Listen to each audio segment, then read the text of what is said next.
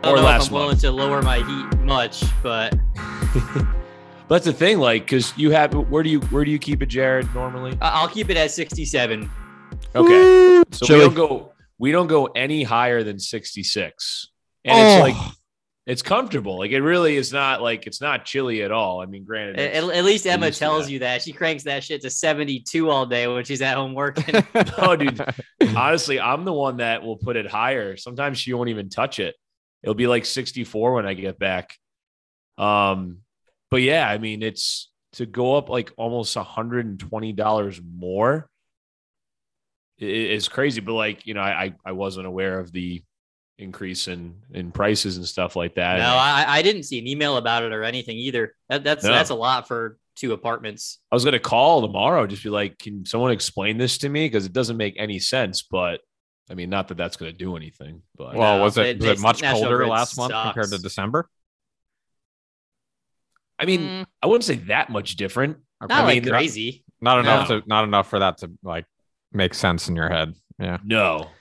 If it was like, I don't know, it was like $50 more, I would have. Okay, I can live with that, because with the snowstorm, and we had a few like days in the teens, but we had days in the teens in December, so. Yeah, not enough to constitute going or justify going that much higher. And what did you say, Jared? They increased price? I didn't see a bulletin about it, but I remember hearing with winter coming up, like about all of the natural gas and energy shortages and how it was going to lead to increased energy costs this winter. So I'm just connecting the dots and thinking that's maybe what it is. It's cold. I bet you on the bill, Adam, we can look and see if we look at the detailed bill, our usage. It shows your usage by month. So we could see if the usage changed a lot or just the rate at what they charge us. Yeah, I'll have to look at it more. It's on their website. Yeah. It's cold as shit here right now, and it's going to snow tomorrow. Jesus. Can the grid handle it? No, they're already saying, like, prepare for it, basically. Is there to keep their heat low so they don't overload it? Yeah. Any word on where Ted Cruz is at the moment? Word is he just booked his flights on Southwest. He's out of here. Going to Tulum.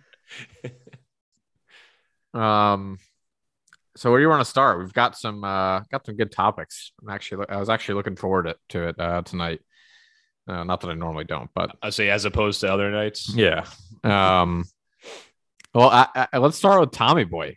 What'd you guys think of the whole retirement saga and how that played out? Did you think there was any chance like Schefter was wrong and he wasn't retiring? No, not really. He's pretty. I mean, he's a weenie, but he's pretty spot on at it too. And I think Darlington's pretty close to Brady. They're both spot on generally, but like the way he did it, obviously, you know, everyone's had to say the same thing. Like it would have been nice for Brady to be able to do it himself, but that's not how the industry works. You know, I would be so pissed if I were like an athlete like that, though, and you were any one of those guys and just sort of like, all right, this is my one chance to just like, you know, announce that, hey, I'm done. You know, right. I wanted to be able to do it my way. And that's got to be so fucking frustrating. Yeah, no, definitely. And I was definitely surprised about the retirement. I mean, overall, because like there was like talks, like reports came out like, oh, Giselle saying, you know, it'd be really nice if he did retire. And then he brings up like spending more time with family. But he said that before. Like, that's not the first time he's brought that up. He was saying that back in like 2018. Which is fucking wild 4 years ago. And so I was definitely surprised, especially because of how good he's been playing and how elite he's been. He's an MVP candidate. He could easily win the MVP and it wouldn't shock me in the slightest. So, yeah. But I mean, good for him. Good for him. I don't like Shefty. Like, he's just literally a puppet. Me and Adam were saying the other day, he's like, him and Woj are just puppets. Like, they have no brains. They offer no insights. They just repeat what their relationships tell them. So, like, he's so lame for doing this. They're not like reporters. They're just scoop guys. Like, that's it. Yeah, they never have a take on something. I'm here to get the story first. Yeah. I'm not here to make the story and find the story. Right. I'm here to just simply report it first, which, hey, I mean, he's made millions and millions of dollars doing it. So more power to him. Yeah. But so I didn't like that part, but I was definitely surprised when I think a week before, 2 weeks before he planted the seed of, hey, Brady may be retiring. And if you guys remember, he was also the person who planted the seed Brady may consider leaving New England at the end of that season, his last season in New England. Yeah. So when he said that, I was like, all right, he's plugged in enough, or he's not going to say that unless he feels like there's a pretty significant chance that he's going to retire. So bummed to see him retire. Like, it's sad. Obviously hated competing against Tom for 20 years as a Broncos fan, and definitely like didn't see liking him win every year. But he's certainly the football's better with him playing on Sundays. He's better product. He's a easy guy to root for. He's, you know, especially after watching Man in the Arena, there's not much bad you can say about the guy. Good guy. Oh, you watched that? Yeah, it was great. Yeah, they never released the final episode, but the first nine I watched. That was one of the things that were giving people ideas that this could be it, when like all of a sudden the weekly release didn't happen. And yeah, that started making people think this might actually be it. How dope is that? The series is great. Oh, I watched it. Oh, okay. Yeah, it was great. It was awesome. I started watching it when I was home. I was hanging out with Rob, and he had it. He was like, "Oh, let's throw this on," because I didn't have ESPN Plus, and he ended up just giving me his login. But honestly, like, I didn't love the move. I was kind of like, dude, just wait, dude. Just wait till you retire to like make documentaries about yourself. Like, wait. You're still playing. It's just weird to me. Yeah. I still loved it and enjoyed it. And it's like, I don't know if it changes my mind just because it's great content. I still was like, I'm kind of against that. And he also had like the Tom versus time thing too. Yeah. Agreed. I hated that too. Yeah. That one actually was like boring and lame. This one was actually good. Yeah. That was more just like behind the scenes of like a day to day kissing his son. That was like people's only takeaway. Yeah. Yeah, exactly. I don't know. Go ahead. Sorry. I got a delay. I will say, like, when it came out like 3 hours or 4 hours after that, like people were starting to say like, hey, Tom's telling people he hasn't confirmed it or whatever. I was like, dude, could you imagine like he comes back after all this plays again? It would have been kind of awesome if he did it just to like spite Shefty and came back and won a ring. That would have been pretty damn awesome. So what did you guys think about the whole controversy about how he actually did it when he finally, announced it himself? I think it was a non-issue. I mean, obviously, I'm not a Pats fan, but I like when he had the heartfelt goodbye to New England when he left, right? And like, if you look at his response or his post about Tampa, I think in his mind, I'm assuming obviously he was probably thinking about it the same way. Like, this is his goodbye to the Bucs, the people he's leaving behind. He already said goodbye to New England. That's the way I interpreted it. I don't know why. I don't think he hates New England. No. I don't think so. I don't think so either. People were losing their mind. Like Portnoy was acting like he hates New England. No, I think that's all partly just Portnoy being Portnoy and just he's like, this is not an act. I think this is total bullshit. Like, I can't believe this. And a lot of people reacted that way. Even like Erica said to me, she was like, I was like walking by the kitchen. She's like, oh, so what do you think about Tom Brady? I was like, retiring? She's like, no, well, the fact that he didn't like mention the Patriots. And I was kind of just like, I mean, I will say, right, like when I read it, that's the first thing I said to myself was like, you just keep swiping out. I think that's the first thing that everybody noticed is that where's New England? Where's Foxborough? It's definitely the first thing I noticed, but like literally, like hand to God, no part of me was like offended by the fact that he didn't mention New England. I just thought it was odd. Yeah. It is odd. It's definitely odd. But I know you don't feel this way, Ty, and you just said it, but like, hasn't the guy done enough for you guys? I mean, Jesus Christ, 6 fucking Super Bowls, and you get butthurt about him not saying goodbye and thank you to like you specifically. I mean, the whole thing was annoying to me. It's pretty petty. I mean, petty. And I'm assuming like.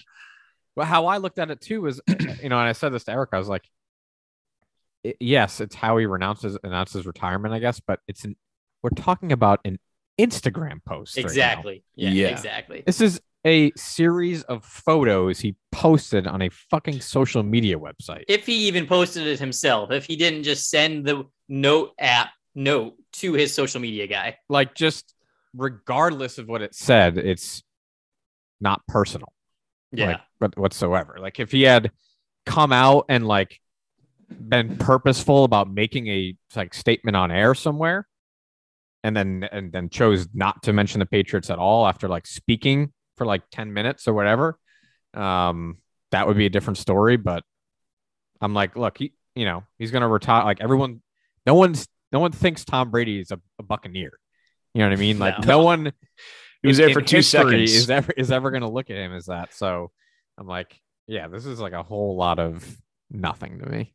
Yeah. I mean, anything you can post from your couch with your feet up is not personal at all. I mean, Literally just hit send, or like Jared said, maybe he sent it to his PR guy and then that person hit send. I mean, it's not meant to be personal. He's just doing what every single major professional athlete does in the social media era, is you just post it out there. It's not like a heartfelt letter. It's not meant to be that way. It's just, hey, this is kind of what you have to do, and said his thank you. And again, like Jared said, he already said thank you. He did they had a whole thing. 2 years ago when he left New England after 20 years and 6 Super Bowls. Yeah, you can't really expect him to like regurgitate that. Well, no, but people like Portnoy, I mean, it would have been really easy. Expect that. It really would have been easy for him to just say, like, you know, how hard would it have been to like write 3 sentences? Yeah. You know what I mean? At the end, and like, then it wouldn't have been enough. It would have been. You're right. I mean, yeah, I'm sure they would have said something. Yeah. But, why do we get a full post? Why are we sharing with the Buccaneers? And I think, Adam, you said it first, like, he doesn't hate New England. That's what I was like. Well, like, there would have to be a reason for him intentionally not to say anything. And like, what on earth would that reason be? Like, when he was like, I saw something on Twitter when he was when he came to play at Gillette this year. Like, after the game, he was like, this is my home. I love it here. Like, you know, when I retire, like, I consider myself a part of this community. Like, I'm coming. I'll be back.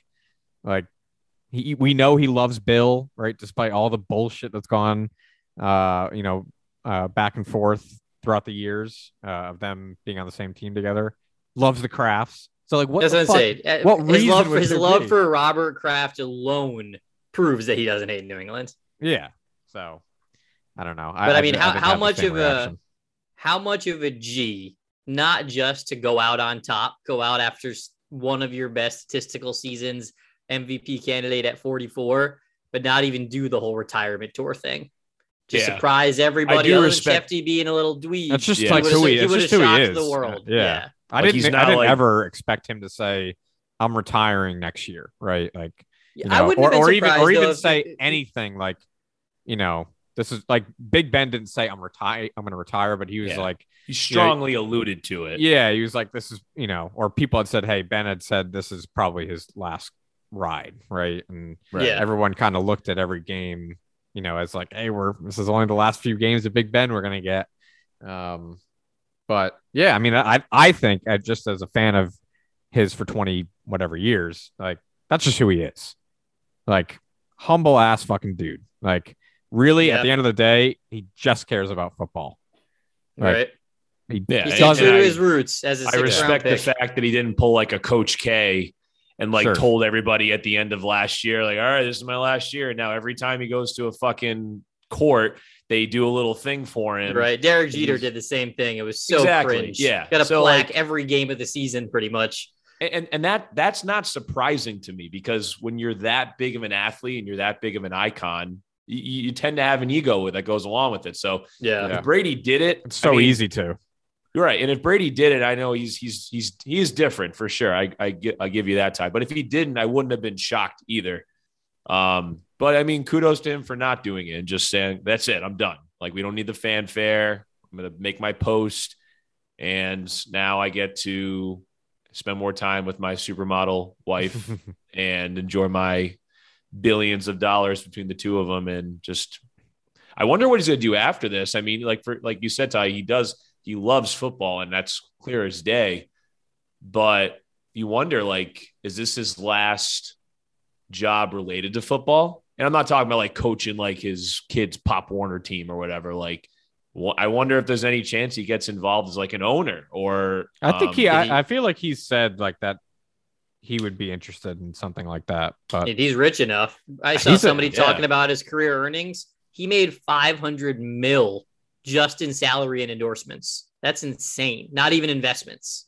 Well, think about it. Now Mahomes gets a contract just in salary, right? For a lot changes million in 20 years. Yeah. Sure. Yeah.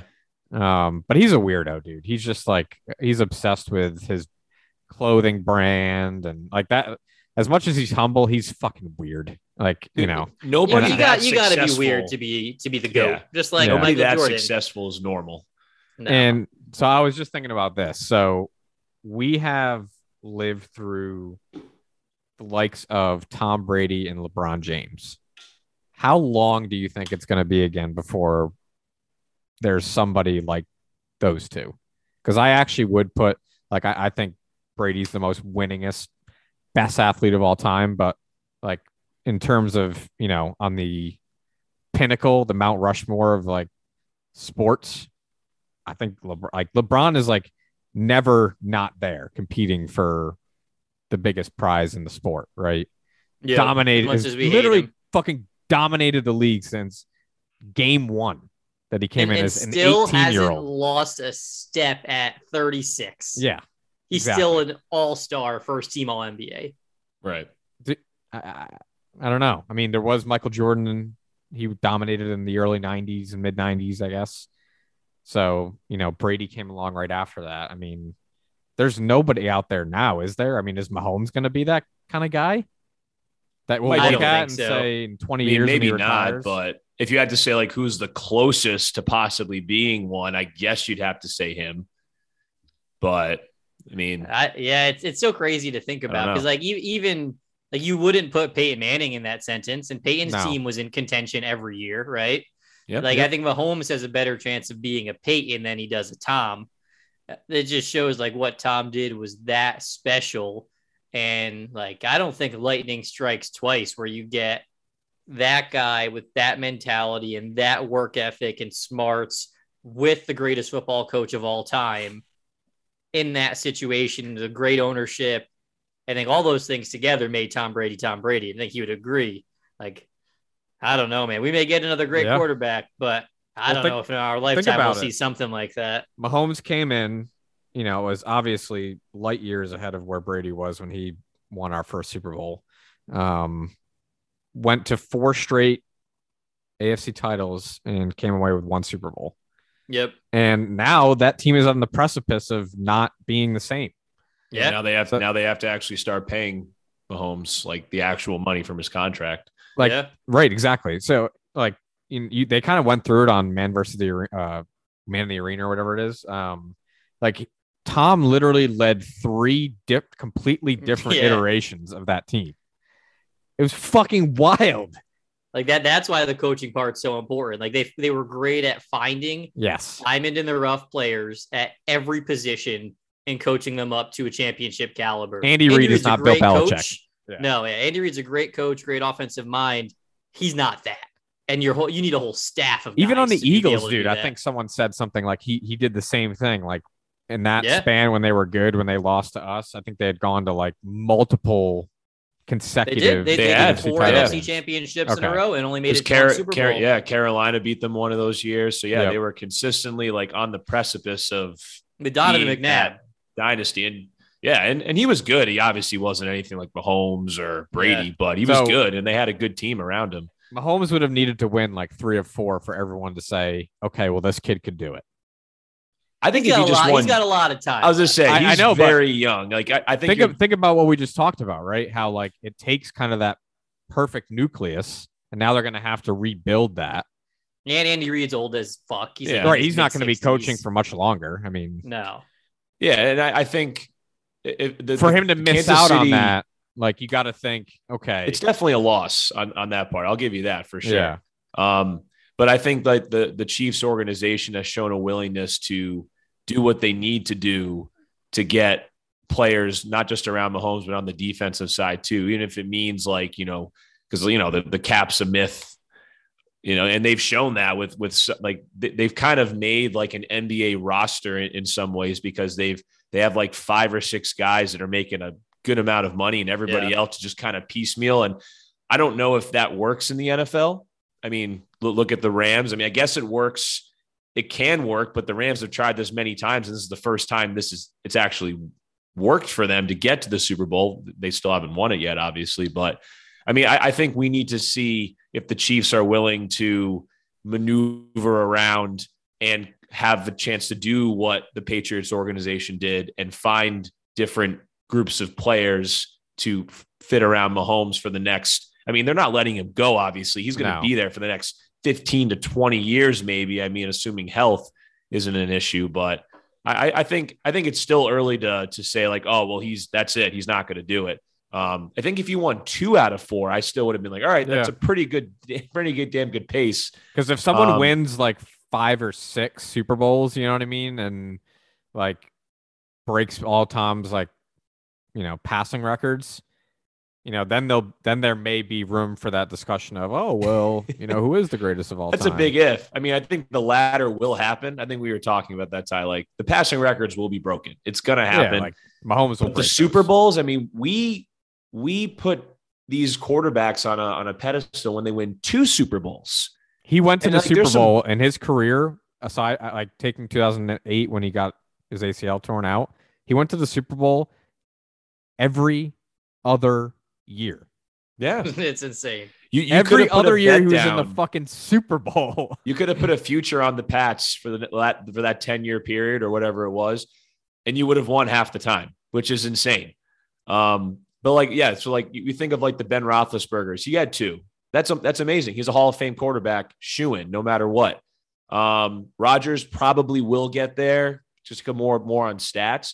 But like, we think of these guys as Hall of Famers. Peyton Manning had 2, even though 1 was on a noodle arm. He still got it.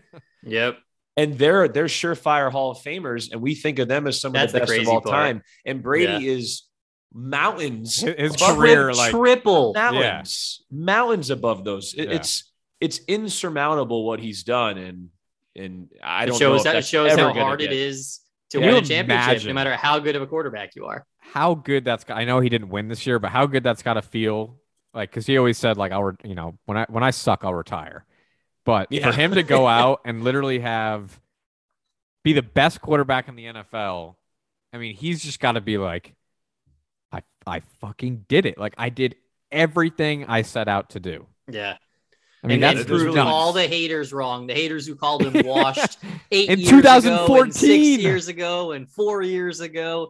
He just gives them all the middle finger and say, still not washed. It's incredible. How many players can retire and still have 3 or 4 years, arguably, where they can keep doing what they were doing the year they retired? I mean, people like Barry Sanders who fucking retire when they're like 30.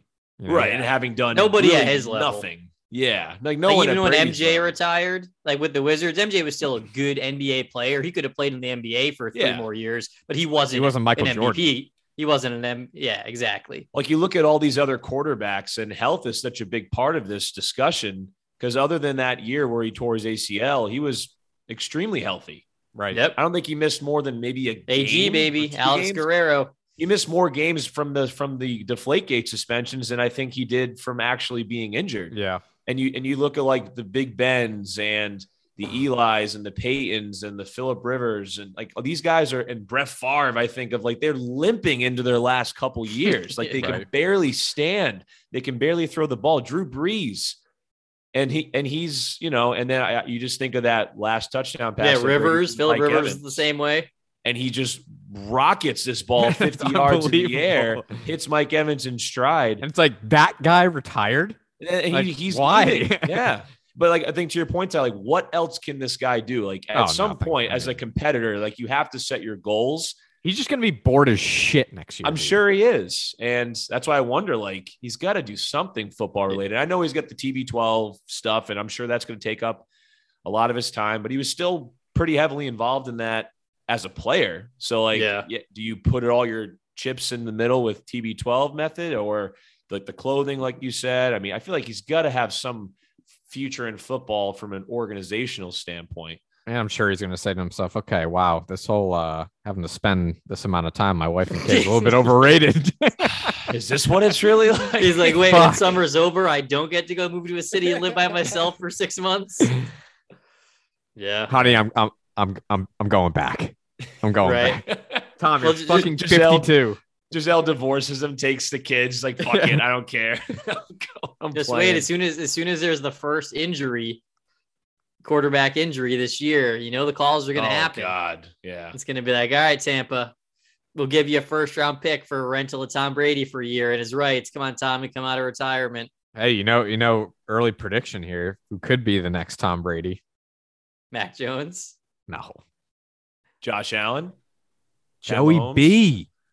Oh, Joey B, dude, he gives me like Brady vibes, dude. Yeah, I would agree. Like he's better than Brady was, obviously, like when Brady came to the league, but he's just got that like Joe Cool, man, cool dude, and like, also came from nothing, came from being a guy who was a backup quarterback in college, had to transfer. He won a national fucking championship. Yeah, I mean, but he wasn't that, like a highly touted like number one overall recruit kind of guy. Like he definitely worked his butt off, and then he obviously the 1 year, arguably one of the greatest, if not the greatest, college football team of all time.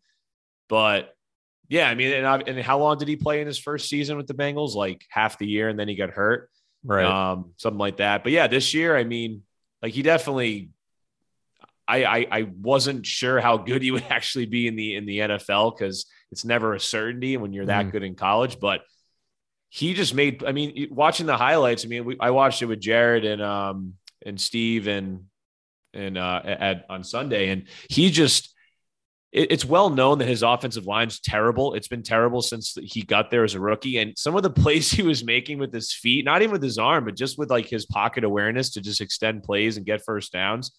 I mean, that defense deserves a lot of credit for holding Kansas City to 3 points in one half, but you can't deny that it was Joe Burrow's playmaking that got them to that victory in the end. They don't win that game with Jimmy G at quarterback. No, absolutely not. Yeah, you guys listen to the It Factor, whatever it is. Yeah. Did you listen to any of the recent Coach O interview on Part of My Take?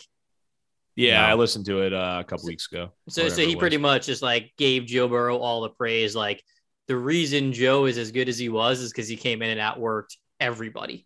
Like came in, wasn't guaranteed the starting job. Was a projected late round draft pick, and through work ethic and being surrounded by good players, turned into the number one overall pick, continued working hard. And now he's doing this. Like, how can you not respect that? Which is what Tom said. He's like, exactly. I knew I wasn't the most talented. He's like, I just had to fucking work my balls off. Yep. I mean, you know, like a story like that. And don't get me wrong. I really like Mahomes too. Like I always rooted for Peyton. Like, which, you know, New England fans never did. I just love like good quarterbacks to root for. Yeah. You know, who are good dudes. Like Aaron Rodgers sucks. So I've never liked Aaron Rodgers. Hey, Aaron Rodgers is an awesome dude. Great player. If he doesn't come to Denver. Questionable guy. Then we can say he's a douchebag. But until there's still a chance. Oh, my God. If he goes to fucking Denver. I mean, dude, even if he comes to Denver, what are we going to have him for a year or two max? He's 38. So and he's going to have to compete with Pat Mahomes and the Chiefs. I mean, it's not like going to be a shoe-in. Right. So that's going to be tough. But think about I think I was talking to Jared about this the other day. Like I rattled off a list of quarterbacks, like all these young, like the next generation of quarterbacks, so like the, you know, the Rivers, Breeze, Brady era. Oh, I can totally see this conversation. Wait, what happened? This you two just, you know. Nerded out with our football boners. Yeah.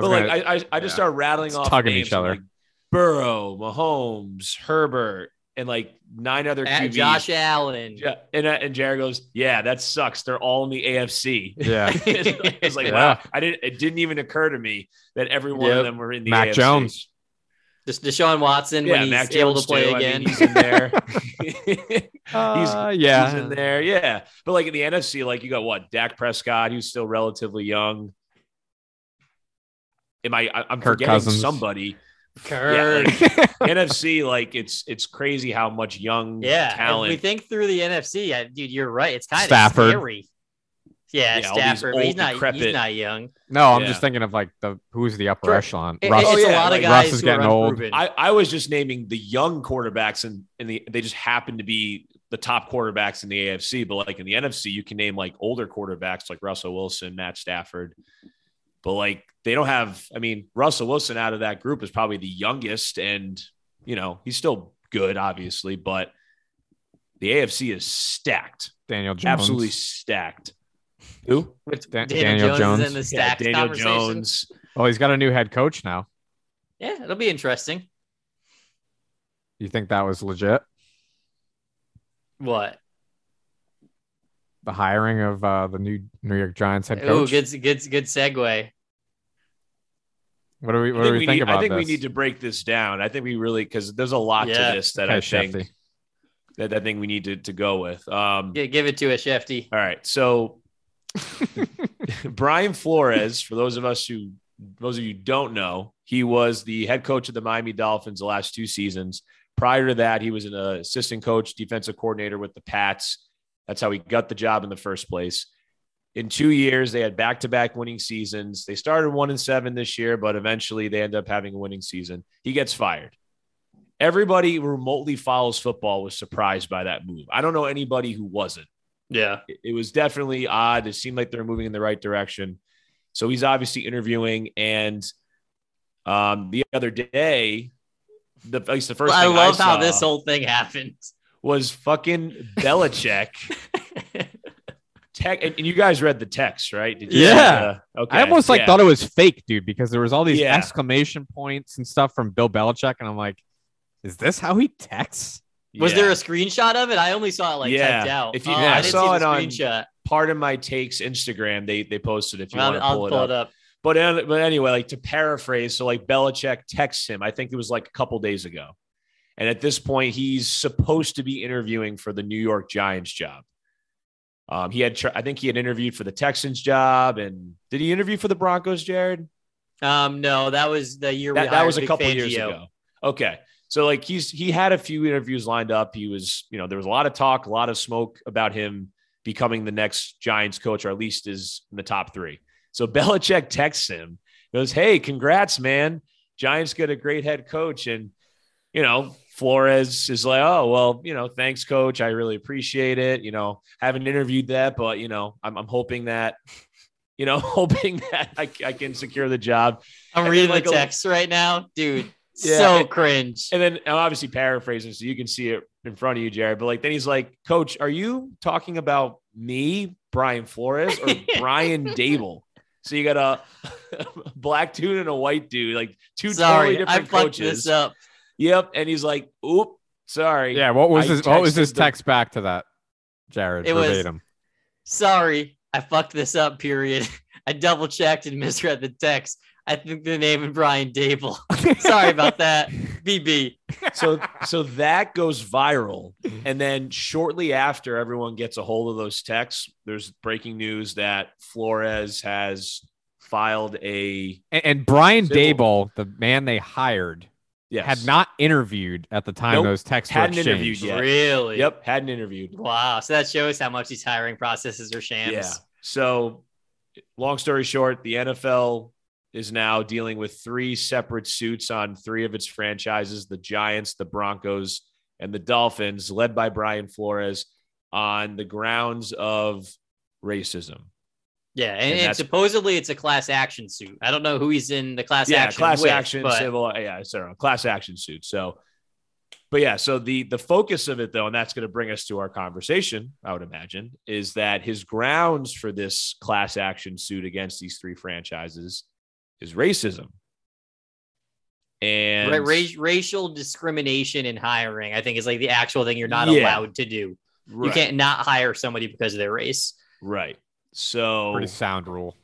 Pretty fair. Pretty fair. Yes. You're super qualified. No blacks. Sorry, dude. We would. I mean, you're everything we need right now. But it's skin color. Company policy, man. I don't know what to tell you. So I'm sure you guys have all watched little clips on ESPN or just on obviously reading stuff on Twitter. Very hot topic right now. Yeah. So what do we think? Well, so let's do this. Let's talk through each of the three allegations, and we'll say racist or not racist. Well, okay, let's hear from him too. So, did you guys see this? That he actually went on Get Up and talked about it, and the Today Show. He did a press tour today. Yeah, I didn't see it, but was salivating. So, dude, they've been talking about it for 24 hours straight. God. So yeah, before we react, let's hear what his take is. You know, see what shirt I have on, Adam? Where is obviously going to have enormous repercussions. What was the tipping point for you through your experiences that made you feel this was something you needed to do? Well, I mean, just, you know, I've been on, you know, several interviews over the years. And look, I mean, this is, we didn't have to file a lawsuit for the world to know that there's an issue from a hiring and firing practices in the National Football League. That's correct. A lot of people have pointed this out. So why did you feel you needed to do this? Because we need change. That was the number one reason. And I know there's a sacrifice, there's risk to that, but at the end of the day, we need change. We need change. I know many very capable black coaches, some of my staff who I know, if given an opportunity or when given an opportunity, they're going to go and do a great job on their interview. And I would just hate for that to be a waste. And I think, you know, we need to change the hearts and minds of the people making those decisions. That's why, you know, we filed the lawsuit. Who are those people? Who specifically do you think needs the change? The owners of the NFL. All right, so before we jump into the actual details of this lawsuit, did you guys, like, what was his point right there? Did you guys get anything out of what he just said for a minute and a half? He is not an intelligent human being. I mean, I love this guy, like, great coach, and, you know, I loved him on the Patriots, and, you know, I rooted for him on the Dolphins. I liked him. Oh yeah, but what the fuck was that? So you wanting change means they're breaking a law. I don't think he vetted this lawsuit out too well. Well, so let's get into it. Adam, you can continue since you were... well, yeah, let's start with the Giants one because we kind of outlined that. Okay. All right. So knowing what we know about the Giants situation, that he interviewed despite the fact that Daboll was the clear front runner and that whole, you know... communication with Belichick happened before his interview. Do you think that proves that the Giants are racist? I think it proves that they really wanted Brian Daboll, and they can't even keep a straight face. They're satisfying the Rooney Rule for those of the listeners who don't know. So pretty much, it's a way of making sure that there's at least one minority candidate, and they changed it to two this year. Last offseason, with a lot of pressure, they made it used to be one. Now it's two. More advantageous to interview and hire minorities. You actually get a draft pick if you hire a minority now. And it has to be either head coach, like a coaching candidate, or it can be front office. Yeah. So it could be, you know, it's mixed up. But in my mind, now we know how the Rams are going to get those picks back. McVay's had this plan all along. But I know it's, to me, it sounds like they really wanted Brian Daboll, and like any organization does, they interview several different candidates. Not saying Flores isn't qualified for the job. He was a head coach for 2 years and he did a decent job with the franchise that hadn't been very good, but it sounds like they just really wanted Daboll. I don't think it's anything more than that. It could be though, right? Obviously, you can't say definitively they're not choosing him because he's black. You can't say that like 100%, but like, how can you prove that? That's what I don't get.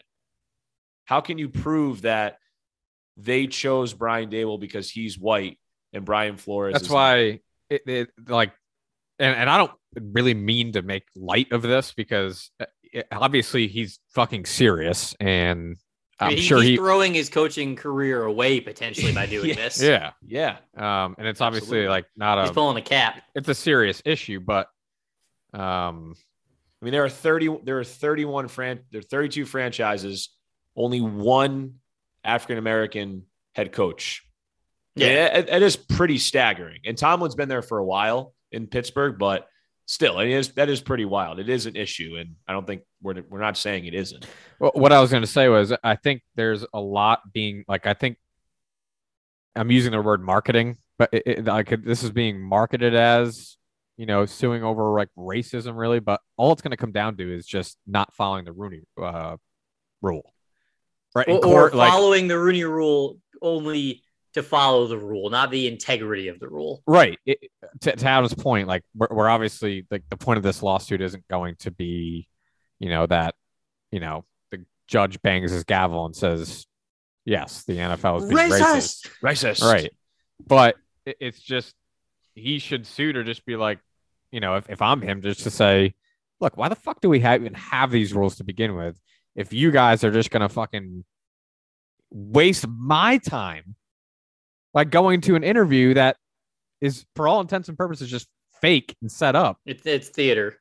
Because right. I'm black and I check a box. Like, yeah. That, like, when you say it out loud, like, that kind of sounds like just racist, right? Like, obviously, white guys aren't doing that. They're not, you know, you don't have to fill a quota for them. So they're not being dragged around on interviews, despite knowing that someone else is going to be hired. Right. Yeah. Yeah. I think that's very fair. I'm sure, you know, that's how he feels about it. And I think if you look at it that way, I think you can say, wow, okay. Yeah. I kind of know what you're saying.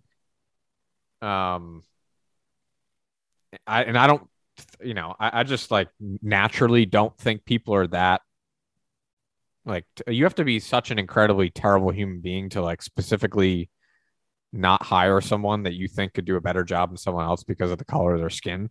Like, I just find it really hard to believe that someone would do that, you know, like in this day and age. I could just be me like being naive, at least someone in that position, you know. Obviously there are racist people out there, but they're not like, you know, owning NFL team or whatever, you know, they're not GMs and shit like that. Right. I think you could use that example in tons of different scenarios, Ty, where society has gotten obsessed with manufacturing and wanting to project a more righteous world with good intentions, I think, right? More women in tech, more minorities with equality. Right. In this situation, more African-American and minority leaders in football. But I think that the thing people miss every single time in this situation, and I'm sure this isn't a very popular opinion, but is they focus on the outcome, not why they're getting the outcome. Right. I think we could all think of, when it comes to women in tech or women in sales leadership, about 10 different reasons why we think there are more men in those positions. Could be personality traits, could be because women like other things, could be because women give birth and take steps back from their career. It could be a million different things, right? And I think when you look at this example, it's the same thing, right? You could think about how the fact white coaches who come up as coaching assistants in college and interns who make $10 a week have the ability to do so because they probably come from more money than black people and can make no money for the first 10 years of their career. Maybe they're more cerebral and intelligent and have a better education than these African-American people. Jesus Christ, dude. And I think in certain examples, like I'm not trying to say it in a way against minorities, but I think it'd be safe to say, really? No, I think you can't say that I'm wrong and saying growing up in a impoverished inner city, poor upbringing, and growing up in a suburb, you're going to have equal schooling, come out equally developed, and then be able to translate that into a career. Like, there's no doubt there's a reason, like societal, like, what do they call it? Fundamental racism. I don't know. Societal racism is because systemic. Thank you.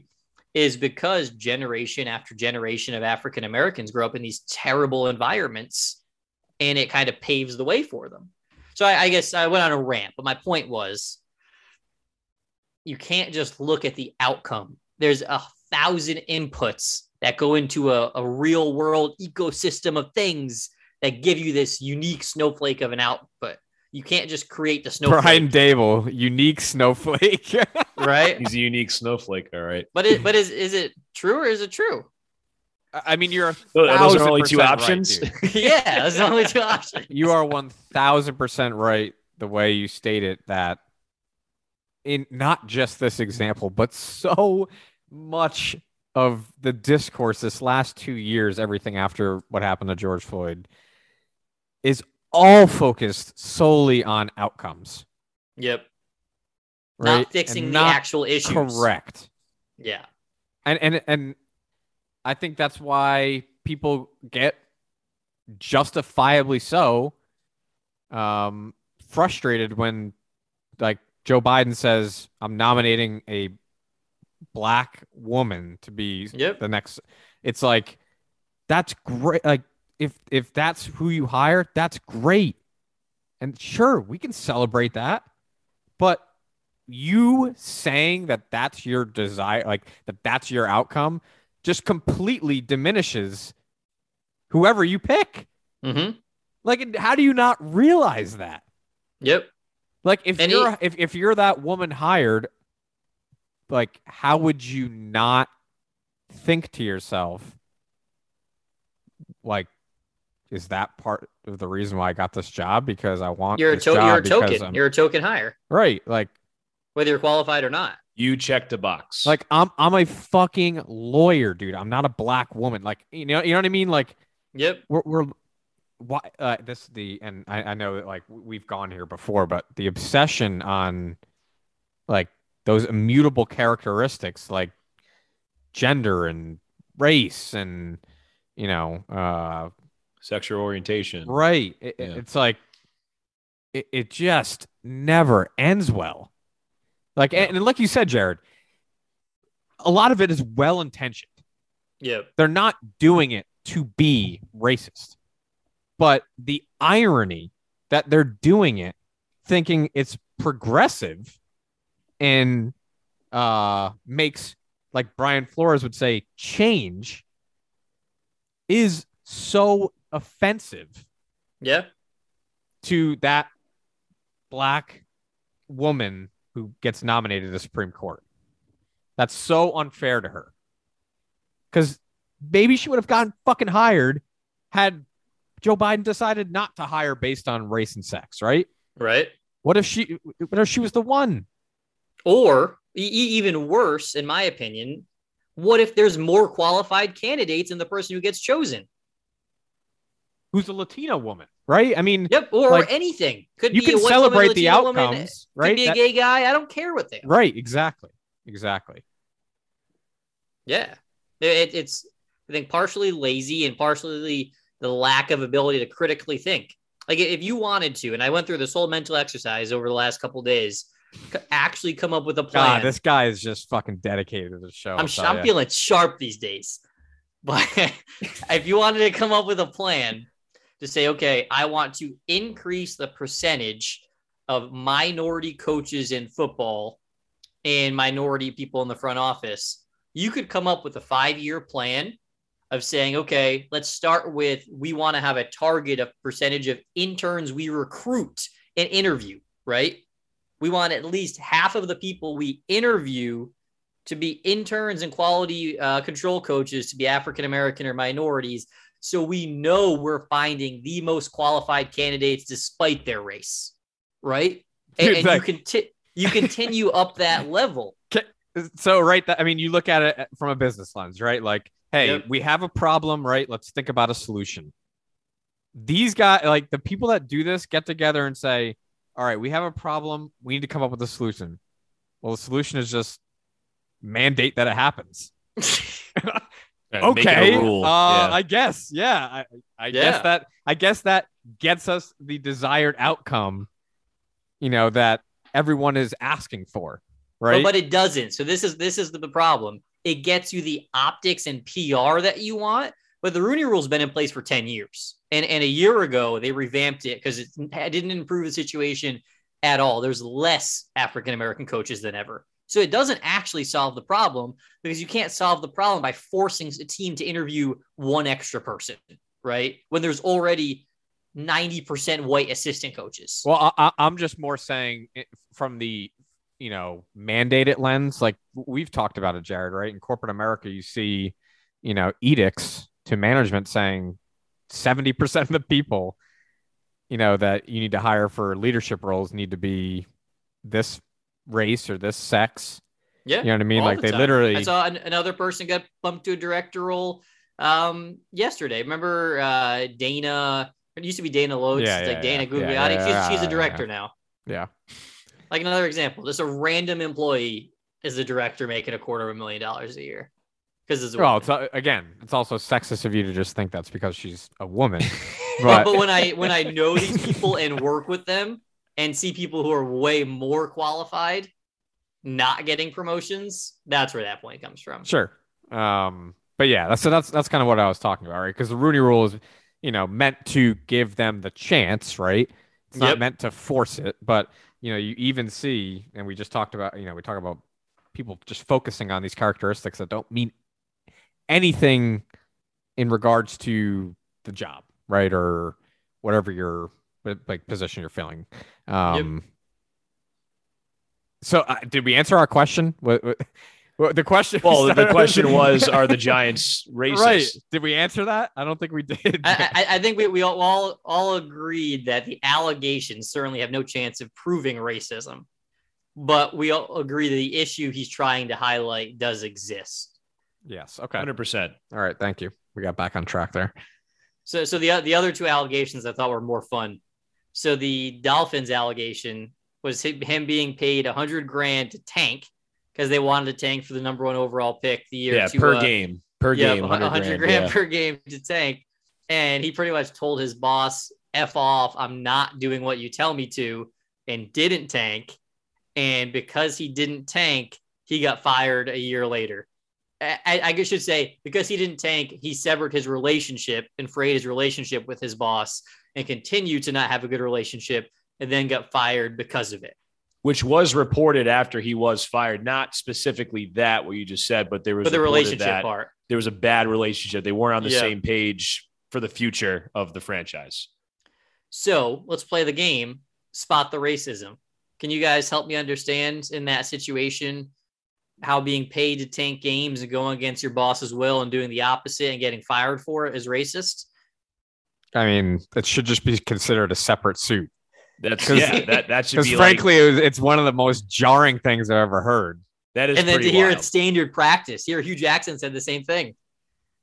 Yeah, I don't know if Hugh Jackson out of the needed $100,000. I don't think. Yeah, Hugh Jackson's just using that to cover up him winning 2 games in 2 years.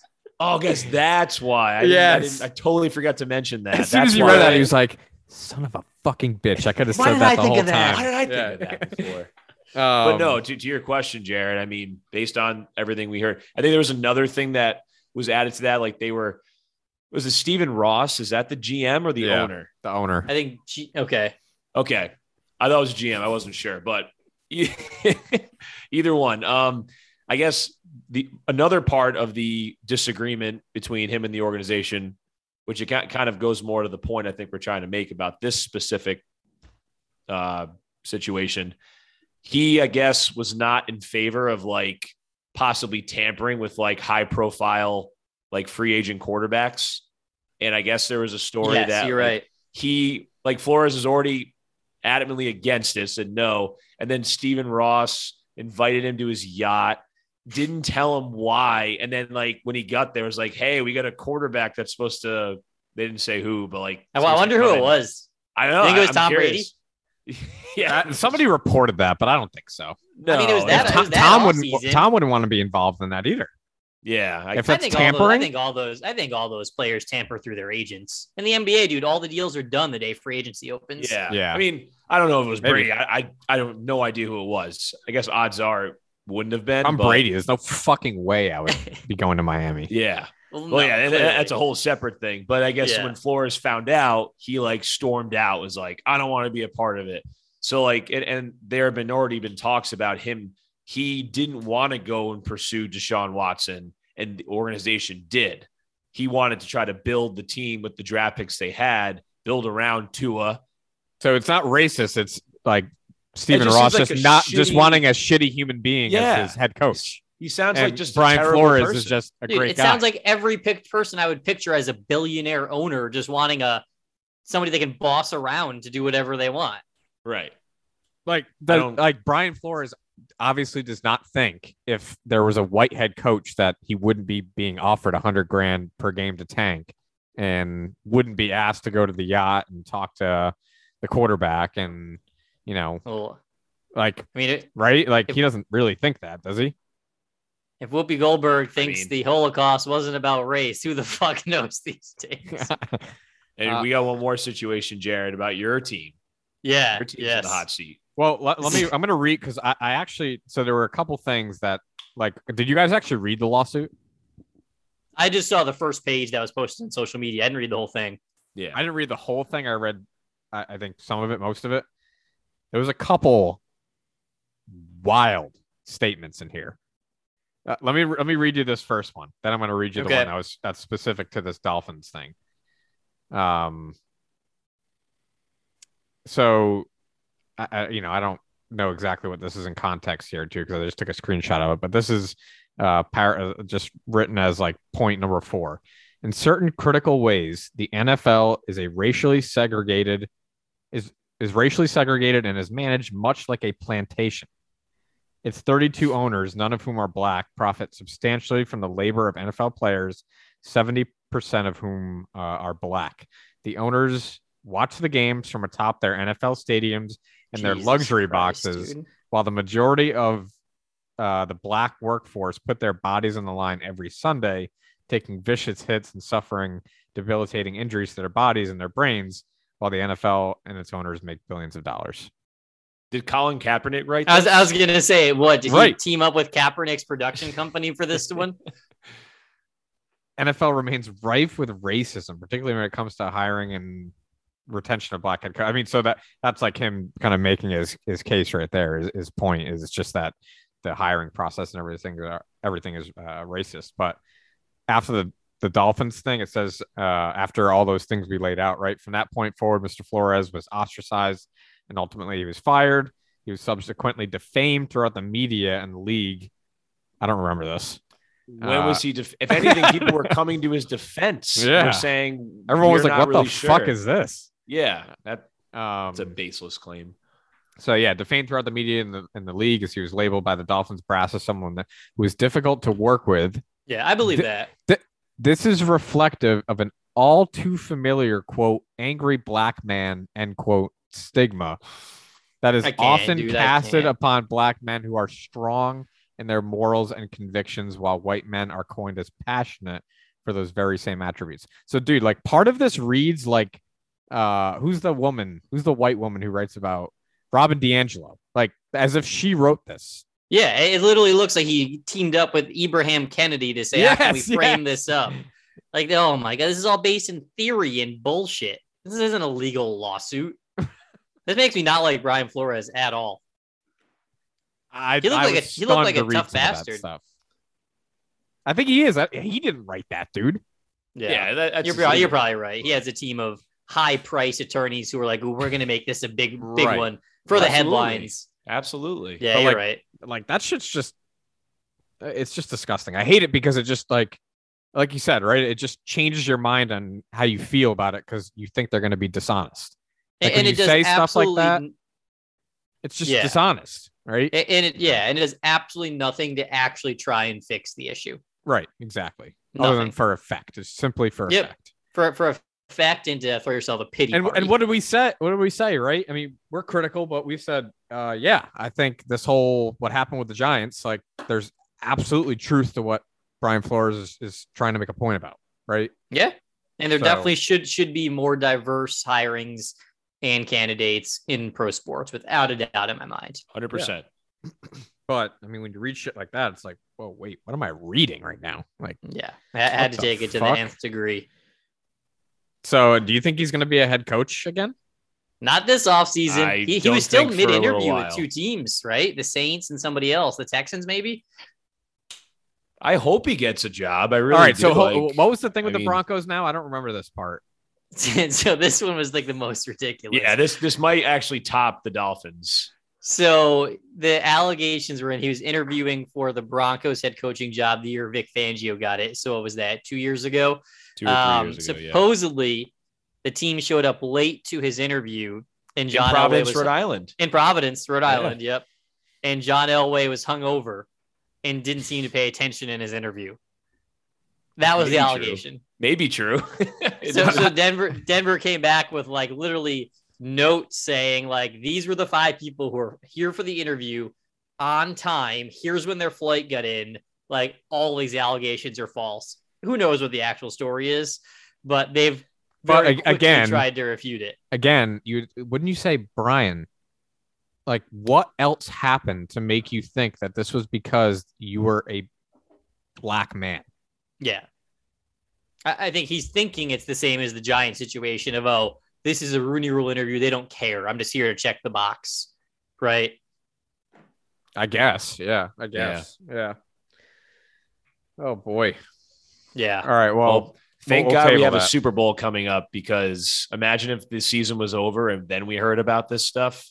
It would dominate the offseason. It still will, I'm sure. Yeah. But at least I kind of hope Super Bowl and Tom Brady's retirement to like filter out some of it. I kind of hope the Texans, being as dysfunctional as they are, hire him as a head coach with all this going on. Because that's his boy, Easterby and Caserio are calling the shots in the Texans organization. So it would be pretty awesome. Be the next David Culley and get fired after 1 year. Yeah, exactly. All right, what do we want to hit next? Let's talk Whoopi. Let's keep the racism going. Whoopi. I loved this fucking story. Like, I still can't wrap my mind around what she was talking about. So I'll tee it up to the best of my knowledge. I actually heard about it first with what you sent us, Ty. Her talking on Stephen Colbert the night of her View episode aired. And she was on Stephen Colbert defending her comments, which she kind of glanced over, that the Holocaust was not about race because Jews are white, and it can't be about race if they're white, because if it was a KKK member coming, they wouldn't know that a Jew's a Jew, but they would know Whoopi's black. So the Holocaust cannot be about race. So that was pretty much the point that she had in a very uncomfortable interview with Stephen Colbert. Oh, God. And so I went back and I saw a few clips of the actual interview, and it was even not interview, her conversation on The View. Segment, yeah. It was even more uncomfortable. They're having like their typical everybody's racist conversation, and she like stops the conversation in its tracks to insist the Holocaust is not about race. And if you asked her what she meant, she said it's about man's inhumanity to man. Yep, that's what she kept referencing. Literally, that's what she said. Oh, yeah, my goodness. And when they tried to pry further, she just kept tying it back to because they're not black. It can't be racist. Well, like, who cares if she thinks that? She didn't say it's not horrible. She didn't say it's not the worst thing that ever happened. I mean, I don't know if, like, I get people are easily offended these days, but I think she's just patently wrong to say that Holocaust wasn't racist. Well, the Jews are a race. They're not, dude. They're that's the interesting thing, though. You don't Jared, check your not really a race. Ethnicity on your census as Jewish. Okay, like so it was ethnicists then, whatever the fuck it was. But it was about a specific group of people, whatever term we want to use. The Nazis did a very good job with the propaganda wing they had with fucking Goebbels. I didn't know where you were going with that one there, but well, this is why these guys are way ahead of their time. Jared just encapsulated the problem in this culture. There's no context. You got to give me the Nazis context. Did a very good job. The Nazis sound clip. Very good job. That out to the masses. Right? They did a very good job. Joyanne Reed's going to retweet that so fast. I'm out. Sorry, it was fun while it lasted, guys.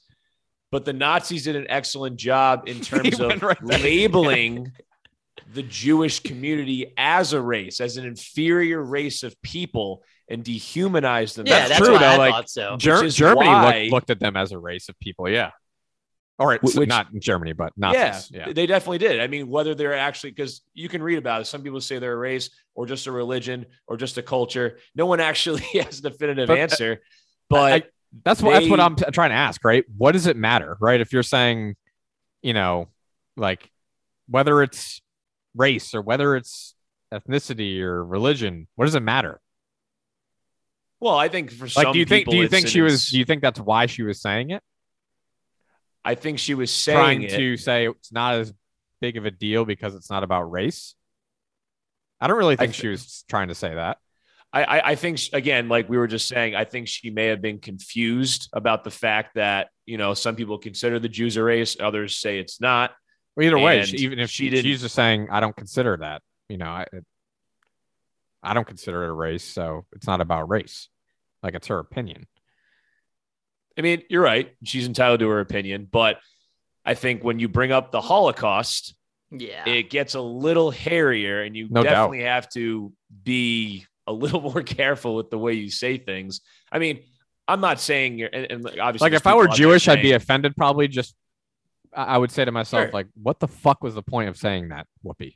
Right? Like, she did not need to say that one bit. You're absolutely right. And then double down, and then triple down, and then quadruple down on it. Like, she went on Colbert. She never, like, apologized. No. And she never even, like, clarified what she was trying to say. She just kept saying it over and over again. That's what I mean. Like, I'm just trying to make her case for her, but nobody has any idea what she means when she says that. No. And if I put myself in the mind of a Jew, I think, like, obviously, I don't know a whole lot about the Holocaust, but I saw it as an intended extermination of a group of people. Right. Yeah. That's what genocide is. Yeah. Based on their religion, their race, whatever you want to call it, their ethnicity. Like, that's bad. Even if you, in your mind, it's not as bad as racism. I didn't see the whole clip. So maybe there's context that we're missing. She brought it up, you know? I definitely got the hint, even if maybe she wasn't directly saying racism is worse. She made a couple comments, even in the Colbert interview, to make it sound like because they're not black, they don't know what racism feels like, or like they don't know how bad racism is. Like a couple of clips where she was kind of hinting at that. It's like the suffering Olympics. Yeah. Between like the Jews. If I'm a Jewish person, people, I'd be pretty friggin' offended by that. It's like, right. What do you think about the suspension, Adam? I mean, I do I approve of it? Like, do I think it was a good thing? What's your thoughts? I don't know. I don't think she needed to be suspended. That's just my personal. I mean, like, I think maybe like, hey, just go on and apologize and let's call it even. Yeah. What if she's like, no, I'm not sorry. I'm not apologizing. All right. Well, maybe like a slap on the wrist. 2 weeks does seem a little much to me because like people are labeling her as like an anti-Semite now, which I don't think she is. I think like we just talked about, I don't think she knew what the hell she was saying. She definitely didn't need to say it, but I don't think it was like malicious intent and showed that she was anti-Semitic, even though there's plenty of people out there that are claiming she is. But I don't know if she needed to be. 2 weeks seems like a long time to me. What do you think, Jared? For something like that. Right. I think in a bubble, I agree with Adam, but this is the world that people like specifically on The View created, right? Where everybody's a racist for having a controversial opinion. Everybody but, in this example, in their opinion, right? All they talk about is this person's a racist, this is racist, that is racist. So they created this holier than thou culture along with the rest of liberal media and the woke world that now something controversial like that, instead of being discussed, is canceled and censored. So they dug their grave. They're dealing with it now and they are not happy about it. But Jared, from that perspective, I totally agree. Cause I agree with Adam. Like I'm like, what fucking point does it serve to suspend this woman? Yeah, it doesn't. Like, I'm with you. She didn't say, I hate Jews. No. Right? It wasn't a hateful thing. It was just a controversial statement. Yeah. Yeah. Right? I mean, that's a pretty, I guess, blanket way to describe it. But like, what's the lesson? You suspend anybody for any of this stupid shit. What's the fucking lesson? Do you think Whoopi Goldberg actually fucking like cares about being suspended? She'll just go and take 2 weeks off and go on fucking vacation. Right. She's rich. Like, I think they did that because they thought they had to do it. Oh, I know that. I know that. It's just like, who's looking at that going, and I know who, the fucking frauds, these fucking conservatives cheering this. Yeah.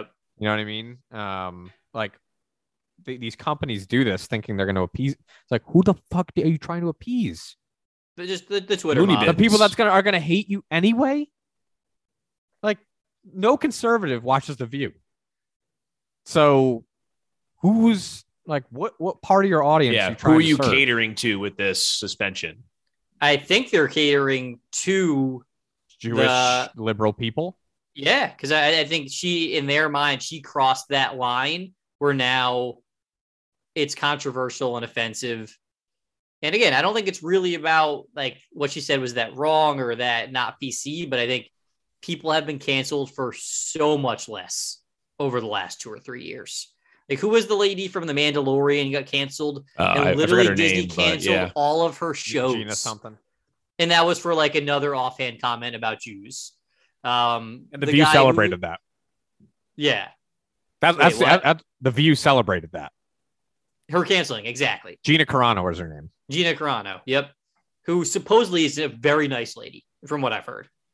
The Chris Hansen guy from Bachelor. What was his comment that got him canceled? It was like not even offensive at all. No. I forgot what he said. It was like Chris Harrison. That's it. Chris Harrison? Yeah, the Bachelor guy. The Bachelorette guy. Yeah. Like he literally said something to defend. Oh, it was the girl who went to the plantation party. Oh, yes. And all he said was, oh, I didn't think it was that bad. It was more about the theme and all that. Get the fuck out of here. Well, it's funny because like we use these. Like, get out of here, you're canceled. Like, Jared, that GIF you sent, I thought was a perfect encapsulation. Yeah. The mean girls saying, like, get out, like, you're not sitting with us, because obviously they're so used to them being able to do that to everybody else, right? Right, yeah. Right. So then Ty shared it today. So, like, we hear about Whoopi and all this, and then you see the clips of the people on CNN saying, oh, well, we know she's a nice person. We know she's good. She didn't actually mean that. Like, because she's... And she's like, when are we going to... And mind you, right? This segment that Adam's describing took place seconds after they wrapped up the discussion about the need to completely deplatform Joe Rogan. And, exactly. And they're on there saying, maybe the tides are turning. We need to move on from this cancel culture stuff. And it's like, you are cancel culture. You are. Yeah, it's like, you created it. You're at the lunch table. I sent the thing to you guys, and I think I said I'm going to jump off a bridge. Like, I literally felt that way. I was like, I want to slam my head through drywall. Like, yeah, I don't. It's not that I actually care so much about this stuff. It's like, I consume a lot of this stuff all day, so like you understand what kind of world these people live in, and it's just like, how do these fucking people do this? Like, with a straight face, like they. If they really believe what they're saying and don't see the hypocrisy, like those are the most fascinating people on the planet, in my opinion. Dude, it's a cult. I think they genuinely believe what they're saying. I think they really believe it. Yeah. Like they can actually say, this guy is having people on that are saying things that are bad, so we need to shut him down. To someone says something bad that you like, so your take is then the next segment. Well, why are we doing this? Like, I know she's a good person. I know she's a good person. Right. But it's not surprising, dude. We know it's not about misinformation. It's about control. We knew about this double standard. It's just, this is so blatant that it makes your skin crawl. Like, this is just so in your face about it. Like, this is all if you're at the lunch table, if you're part of the group, it's all good. You're going to be fine. But if you're not, if you're a Joe Rogan, shut the fuck up. Deplatform, cancel. We knew this was happening. It's just it's such an obvious. It's so obvious. Yeah. That's a good transition to Rogan though. So yeah, it is. I'll start with Adam. Give us so we don't need to like rehash. Like we've already done this whole like Joe Rogan controversy. Like everybody knows where we stand, obviously on it. But so Joe released like a 10-minute video, right? I would say addressing all the controversy, because Neil Young had like made this big thing. He's leaving Spotify. Joni Mitchell, who, I mean, what a blow to Spotify. Like, my parents would like, I have no idea who Joni Mitchell is. So, you know, and a couple other of these like fucking random people, right, make this incredibly virtuous protest to take their music off Spotify, thinking that that was going to change anything. And it's like the Sacramento Kings are like, I don't know, another irrelevant NBA franchise deciding we're leaving the NBA. And we're like, okay, we still got the Warriors. We still got we still got LeBron. Totally irrelevant. But anyway. And, you know, that's when he was, I would say, really like probably the height that it's ever been, like the biggest it's ever been in terms of news coverage for his podcast. I would say you couldn't look at Twitter for almost 3 or 4 days without that being your entire timeline, Joe Rogan and misinformation. It was crazy. So he releases that video. Adam, what do you think about it? I was a little upset that he kind of seemed like he was not kowtowing to the criticism, but addressing it in a way that I just didn't think he would ever do. I think like the part, and I've talked to Jared about this. Like, I like Joe Rogan. I listen to his podcast, like for specific guests. I don't listen because like, I love Joe Rogan. Sometimes it is. I mean, like 4 hours talking to his buddies about weed. It's sometimes I can't do that, but I have gained an appreciation for him, but seeing that video kind of bummed me out. Cause I was like, dude, like you're supposed to be the one that doesn't give a shit about this stuff. And now all of a sudden you post a 10-minute video. I mean, I don't dislike Joe Rogan, but I definitely like, I thought you were the kind of guy that wouldn't care about this noise and you would just continue doing what you're doing. So that's how I felt about the video. Yeah. I feel the same way, Adam. Dude,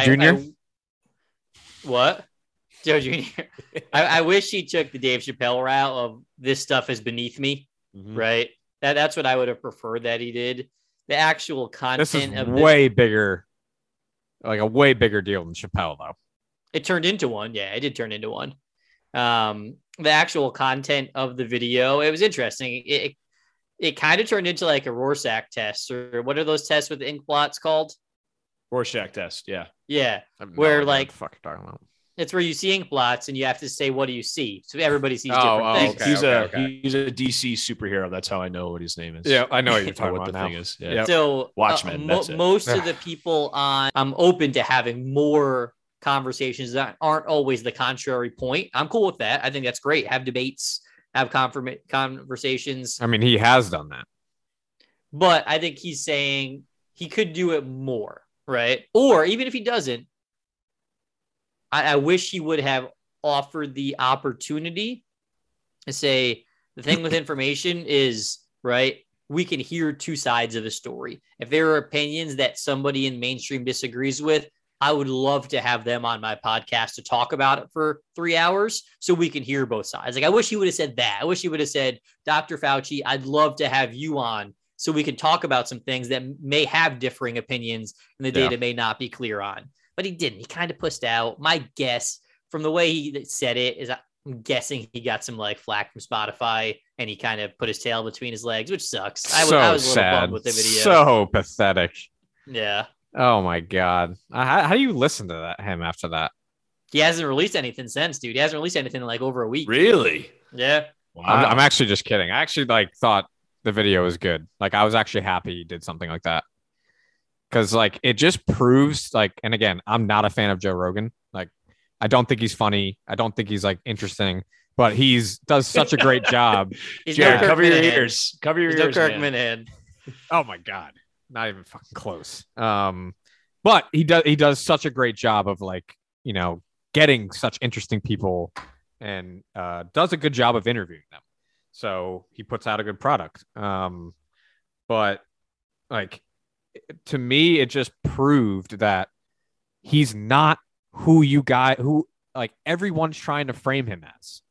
Everyone is trying to frame him as this evil, malicious, you know, liar, right? Who just wants to cause chaos. Who wants to see the world burn. Exactly. The Joker. Yeah. again, like I said, this is coming from a non-fan. Like, he's absolutely the pole, like the 180 from that. He genuinely seems like an incredibly nice guy. Mm-hmm. And from anyone, he's a hippie. From anyone that like knows anything about his podcast, he has everyone under the sun on. Yep. I mean, that you couldn't to make the criticism that, you know, his podcast is just rife with, you know, crazy, dangerous misinformation. Right. It's just so blatantly and intentionally false. Yeah. Intentionally. It just drives me insane. So for anyone that actually got to watch that in full and had no idea, like, really who Joe Rogan was, I bet you they were like, okay, this doesn't seem like the guy they've been talking about. This isn't the boogeyman that we've been told to believe in. Like, if he did do this because Spotify asked him to, I agree with you. I think that's pussy. But if he just did this on his own volition, I think it was a good move. He's obviously, like we said, right, a decent enough guy. So it was, you know, pure class. Like, if you're fucking Neil Diamond, don't you feel like a fucking Neil Young, not Neil Diamond. Young. Sorry, a different old Q-Tip singer. No. If you're Neil Young, don't you feel like a fucking asshole now? Like, well, Joe Rogan, he because he just explained himself. He's like, look, I'm a fucking, you know, I'm a comedy like, I love Neil guy. Young. And he was like, you know, the whole time before, he's like just describing, like, I do this because I'm interested in hearing other, like, all these different people's opinions, right? Yeah. I just do this to shoot the shit. Like, I have never tried to make this a podcast about where you come to find the ultimate truth. Yeah. Right. He said that in so many words. And then took the high road. Took the highest of high roads. And was like, I'm a huge Neil Young fan. Proceeded to tell one of the just most boring. Yeah, story was not necessary. I was hoping for a very interesting story, and it was anything but that. So to me, I liked it because I think doing something like that may not be popular to some, but I think if they're honest with themselves, everyone who's been covering Joe Rogan the way he has, if they watch that video, honestly, they have to say to themselves, I kind of feel bad about the way I've been talking about this guy. Yeah. I think you just changed my mind. I think that's how it would make me feel if I were calling this guy, I mean, the second coming of the devil. I mean, this guy is literally the most call him vilified man. Yeah, this is the most vilified man in today's media environment right now. And why do we think that is? Because everyone listens to him. Because everybody listens to him, and mainstream establishment has lost control of the narrative. And for the last 50 years, they've been able to publish what they want in the newspaper and what they want on the news, and they can't do it anymore. Let's see what our boy Stelter has to say. What his self reflection brings him to. Stelty. The narrative is, I want to show all kinds of opinions. Which sounds great, but not all opinions are created equal. You think about major newsrooms like CNN that have health departments and desks and operations that work hard on verifying information on COVID-19. And then you have talk show stars like Joe Rogan who just wing it, who make it up as they go along. And because figures like Rogan are trusted by people that don't trust real newsrooms, we have a tension, a problem that's much bigger than Spotify, much bigger than any single platform, Kate. But that's what is the heart of this right now. Yeah, but you're right. It is getting at something bigger that isn't going to be solved in one Joe Rogan video or one statement from Spotify. That's for sure. It's good to see you, Brian. See, what these idiots don't, they need to start saying, why do they listen to Joe Rogan and not us? Yep. Instead, the Stelters of the war are like, They double down. They double down. It's like, you're so dumb, dude. Everybody who was watching this knows you guys pump out propaganda 24/7. There's a reason people don't watch your shit. Like, you could just turn around to him and say, Brian, let's just start. Like, we could go a million different directions. Just the way you covered Joe Rogan and like him taking ivermectin is misinformation. Yep. Like, you understand that, right? Can you just acknowledge that? Can you give me that? Because if you can't give me that, then we're not even talking. right? Yeah. I mean, you have zero credibility. Which obviously that's how they would react to that. And that's why, I mean, I do want to see the CNNs, MSNBCs, Foxes of the world burn. I'm with you. I want to like crump to just ashes. All the people safe, but buildings and every like to ashes. Have them all leave and then just burn their buildings to the ground. 100%. Because the whole Joe Rogan thing was just so ingenuine, right? It dominated every headline in the world for a week, and it was never actually about misinformation. Because the people who are pushing it are the ones who are all about misinformation. I'm going to play one more clip because it kind of does set up what I wanted to ask you guys. And like, it's, I guess, a question like I don't really have an answer to, but let's listen to the way MSNBC covered it. You're talking to 11 million people every time you do a podcast, you have a responsibility. And if you're the company that's paying for it, it's on you. And he gets a Spotify paycheck. And so it's on them. It's part of their brand now that they are the ones who are publishing this stuff. They are profiting off it. Yeah. And it is hurting people. And it's their responsibility and it's their brand. And the other thing about it, too, is like you can just talk about stuff that doesn't matter that much. Like, you know what I mean? Like, that's the other thing. You can just choose to like talk about comedy or talk about like... He's in over his head. Right. That's the thing. And that's the bottom line. He's in over his head. He doesn't realize it. He's making too much money for them to tell him. And that's the bottom line. I mean, today he tweeted out, sort of gloriously, this AP story about ivermectin and a study from Japan. Well, 20 minutes later, the AP corrected its headline and you never heard from him again about it. Let's just start with that very last part. What does that say more about Joe Rogan or whoever like first reported that story? Yeah. Why did they need to correct it? Why did exactly? They need to... Are you correcting it to censor the information, or are you correcting it because it was wrong? Right. Yeah. I mean, this is so fucked, dude. It's so fucked. So I wanted to ask this because obviously it's a question like none of us have the answer to, but I think I have the answer, and it's zero. Like so the reason why people are so upset about this is because they're saying people's lives are on the line. You're killing people. You're hurting people, right? That's what you hear over and over and over again. Let's just focus just on the two most controversial ones. Yeah. What in that episode would people have taken and ran with? And then that led to them dying. Because those came out, in December, right? Yeah, like Robert Malone and the other dude. Yeah, December, right? So December 2021, almost 3 years into the pandemic. The only thing I can think of may have an indirect cause is vaccine hesitancy for people. But I guess the devil's advocate to that would be anybody who wanted to be vaccinated by December was already vaccinated. Okay, so that's what I'm getting to, right? Yeah. Because I agree with you. Like, sure, you could... Go ahead, finish that.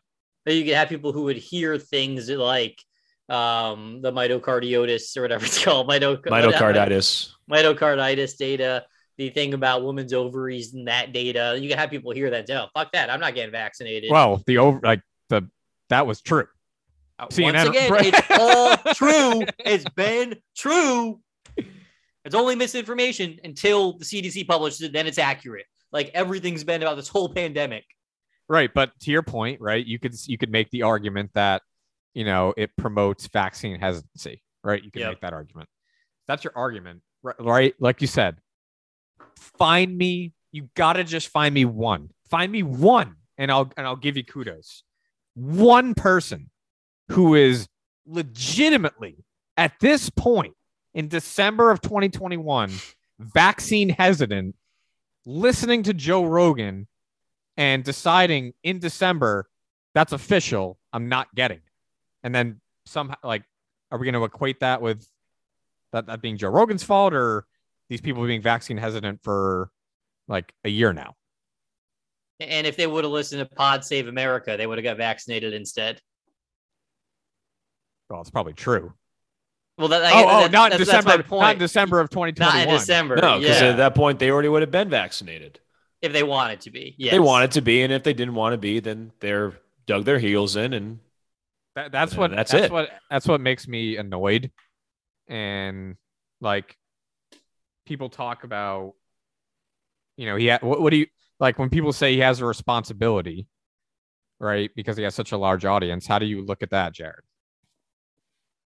I think he's got a responsibility two ways. One, it is important to make sure what you're saying and what your guests saying are accurate. And I think he does a good job of calling people out, calling himself out when he's wrong, correcting himself. Yeah, but so like he can't fact check them. I think he tries his best. Yeah, but both of those were just full of medical jargon that hardly anyone understands. Yeah. And they're citing studies that he's not checking. Yeah, so I guess in any forum, they wouldn't be able to fact check everything those people said and make sure it's 100% bulletproof, right? Because a lot of it's data and insights and trends and stuff like that. But I think the other thing that he has what was the word you used with his audience? He has a what? Responsibility. You're sharp, man. You're firing. Sharp as a whip. Running out of juice. He has a responsibility to share a narrative and information beyond just what's the manufactured story driven by elite media and establishment. And that's why he has the audience that he has. He's authentic and he's not afraid to think critically about things. Like when you hear these hosts saying he's got a responsibility because these people trust him, like, do you genuinely think people listen to Joe Rogan on on medical advice? Do you think people think he's a doctor? Definitely not Joe Rogan's advice. But I think there's certainly people, like even myself, I was very intrigued to listen to the Malone and McCullough episodes to not take it as gospel, but to say, okay, this is some really interesting contradictory data and insights in what we're hearing normally. And there's a trend. The reason we were intrigued, let me say this first. The reason we were intrigued by December is because we were told so many lies from the beginning of this pandemic. So we listened to those episodes. You think anybody will acknowledge that? No, but we listened to those episodes expecting to find out more new things that we were lied to about. If we were told the honest truth and there was no trying to cover up or drive a narrative or anything for the first year and a half of COVID, we would have thought those two doctors were quacks and never thought any twice about it. So they made this situation as messy as it is. Yeah, I don't know. I mean, I don't know how to take the responsibility thing because I don't know. On one side of the coin, I'm like, dude, the guy just has a fucking talk show. Yeah. Like, he's going to go about it the same way, no matter if he has 10 listeners or 100 million. Mm-hmm. Like, what? I don't know what he's supposed to do other than just have the people on and have a conversation. Like you said, he can't fact check everything they say in real time. It'll be a fucking 12-hour podcast. It's already unlistenable. It'll be 4 times as long if you're fact checking everything in real time. Like, does anything get fact checked in real time? Or do people go in afterwards, analyze it like my boy Vinay Prasad, right? He was on Breaking Points, and say, hey, here are the things that are true about what they said, because there was a bunch of things that were true about what they said. And here's the things they got wrong. Here's the things they weren't right about. Yep. So what else do you want Joe Rogan to do, man? You can't ask him. Like you said, right? You can't ask him not to have controversial people on. Like, but that's what they want. They want him to self-censor, so he doesn't have changed the narrative at all. Ooh, that could be really convenient for. That's why they want it. That's why they're saying it. I know. Like, I'm sure the fucking CDC doesn't want anybody on who's going to criticize them. Yeah. But guess what? They fucked up a number of times. You don't make the rules, bitch. Right, and this is fucking America, bitch. Like, yeah. Honestly, though, right? Like, what are we doing when we're honest? Like, having honest discussions about ripping down a podcast and essentially making it so that nobody can hear it, right? In the name of good. And people cheer it. And we have the entire media ecosystem cheering for it. Yeah. And the only people not cheering for it are the fucking dickwads on Fox. And it's just, most of society. Well, I'm just talking about media landscape. Yeah. From that perspective. But yeah, like it's just so frustrating. It is, and I know like we spend way too much time talking about it and thinking about it, but it's a huge problem. I mean, it's all everybody talks about, right? I mean, it is a part of our life, whether we like it or not, right? Like we hate social media, right? But we love it. I mean, it's awesome. It gives us access to so much information. It's crazy. And so because it's a part of our daily life, like we have no choice but to have feelings about how this stuff is handled. I mean, at this point, dude, listen to this. At this point, this is what we're dealing with. So we don't just have private companies and media organizations calling for this. This is the White House spokeswoman. So our hope is that all major tech platforms and all major news sources, for that matter, be responsible and be vigilant to ensure the American people have access to accurate information on something as significant as COVID-19. That certainly includes Spotify. So this disclaimer, it's a positive step, but we want every platform to continue doing more to call out misinformation while also uplifting accurate information. I mean, look at the facts, right? Our view is it's a good step, it's a positive step, but there's more that can be done. So our hope is that is the White House saying there is more that can be done to censor him. It's not good, dude. How are we supposed to react? Like just ignore it? I think that's the reason why it upsets me so much is like we hear these stories growing up, right, of Nazis burning books, of state-sponsored media in communist countries. And what did we always think? Thank God we're in America. That would never happen here. It's happening. It's happening. It's like the bad guys are winning. Yeah, but the good thing is like if Joe wanted to, he could host his own content on the internet. I mean, we could get to the point where Amazon Web Services isn't willing to host his content. Like that happened with the fucking social media app that the Rumble or whatever the fuck it was.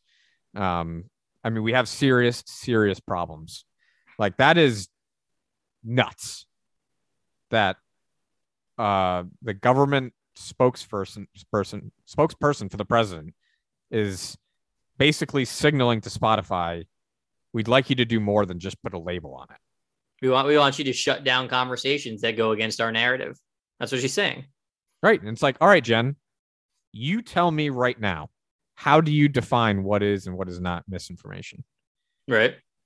Are we only allowed to think what the CDC tells us? Or that's what they want. What Pfizer tells us. I mean, dude, you can't make this shit up. Did I send this to you guys about the vaccine for kids under 5? Yeah, I read a few articles on it as well, just how sketchy it is. I mean, dude, in New York Times yesterday, in their article, it says breaking news, Pfizer and its partner BioNTech are expected to ask the FDA as soon as Tuesday to authorize its COVID vaccine for children 6 months to 4 years old as a 2-dose regimen. In the last paragraph of the article, it says Pfizer and BioNTech in mid-December announced that 2 doses of the vaccine given at 1/10 of the amount of an adult dosing did not produce a strong enough immune response in children ages 2 to 4. That's the last sentence of the article. Yeah, it's so fucked. So we're supposed to believe that's our best treatment for COVID for kids. And that these people are all people we should trust. Yep.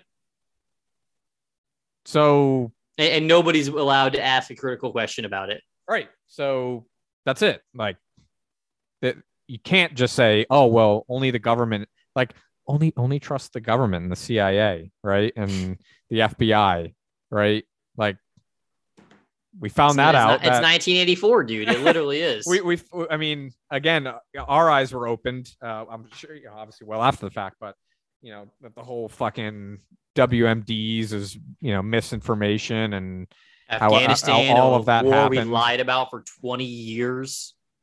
So like it's over. You can't, that's not the answer, right? Ever. That only government. I don't fucking care if it's about COVID or not. I don't care what it is. You can't say you're only allowed to trust the government. No, that's not how it works. How the times changed. Didn't the Dems used to be the free speech party? They did at one point. I couldn't tell you when. They created ACLU. Now the ACLU is a puppet for the libs. Like I just I don't know. I know we care about it more, but it's like this seems really important. That like things are like, I'm glad. I'm actually like, I didn't even say that earlier. I think Spotify, like I love Spotify. Like I don't even care if they put labels on it because like, again, that doesn't change anybody's mind. To me, that is like silly, right? Because if you put like the Rooney labels Rule. On, yeah, if you put exactly, you're exactly right. We've come full circle, right? Because if you put labels on Rogan, it's like, all right, well, you got to put labels on everything, dude. Everything. Yeah. Everything. So when everything says, you know, this is not fact, then what does it matter anymore? Yeah. You did see important comment. Who commented on Joe Rogan's video supporting him, right? Who? The Rock. He is our savior and hope for 2024. That's so sad and pathetic. I love The Rock. You don't know anything about him. I love him, though. I love him. He likes tequila. He's badass. You don't like his movies, dude. He makes some of the worst movies on the face of the earth. He's I don't remember the last good movie he's made. That's for sure. All right. Tell me one good movie he's made. Scorpion King. Oh, my God. Terrible movie. That was really bad. I mean, I don't know. Was Fast 6 or 7 considered decent? How about the first few, dude? Oh, no, dude, I forgot. Jungle Cruise. Oh, there we go. Yeah, that's what we all forgot. Wasn't there a movie called Skyscraper where the whole movie was him climbing a skyscraper? He's a sellout. He's the ultimate sellout. Yeah. That's why Jared loves him, man. We think Jared's the real deal. He's just a fucking complete sellout. I'm a shill. You are. Corporate shill. Sign us off. I love you guys.